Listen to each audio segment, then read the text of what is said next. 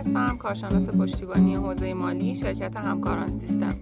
با سری پادکست های حرف حساب در خدمتتون هستیم.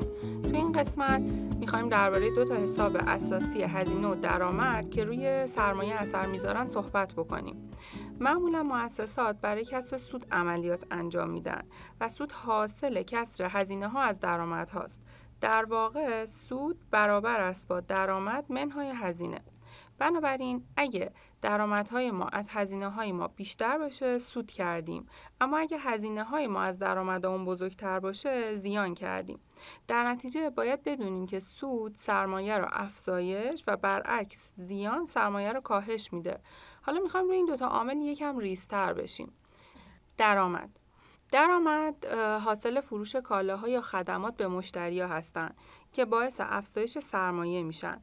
برای مثال یه بنگاه تولید میز و صندلی رو در نظر بگیرید مبالغ حاصل از فروش محصولات که در واقع همون میز و صندلی هستن توی حساب درآمد این شرکت ثبت میشه همچنین باید بدونیم ماهیت حساب درآمد همیشه بستانکاره و افزایش تو حساب درآمد در سمت بستانکار و برعکس کاهش تو حساب درآمد در سمت بدهکار ثبت میشه.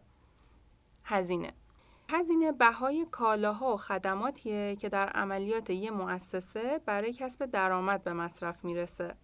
در واقع این هزینه ها سرمایه رو کاهش میدن برای مثال توی همون بنگاه تولید میز و صندلی مبالغ صرف شده برای خرید مواد اولیه و هزینه آب و برق و غیره تو حساب هزینه های شرکت ثبت میشن همچنین باید بدونیم که حساب هزینه ماهیت بدهکار داره و افزایش تو حساب هزینه ها بدهکار و برعکس کاهش تو حساب هزینه ها در سمت بستانکار ثبت میشه. خب در این بخش با مفهوم هزینه و درآمد آشنا شدیم. توی قسمت های بعدی در مورد حسابای دریافتنی و حسابای پرداختنی صحبت می‌کنیم. لطفا برای شنیدن ادامه پادکست ها به سایت education.systemgroup.net مراجعه کنید.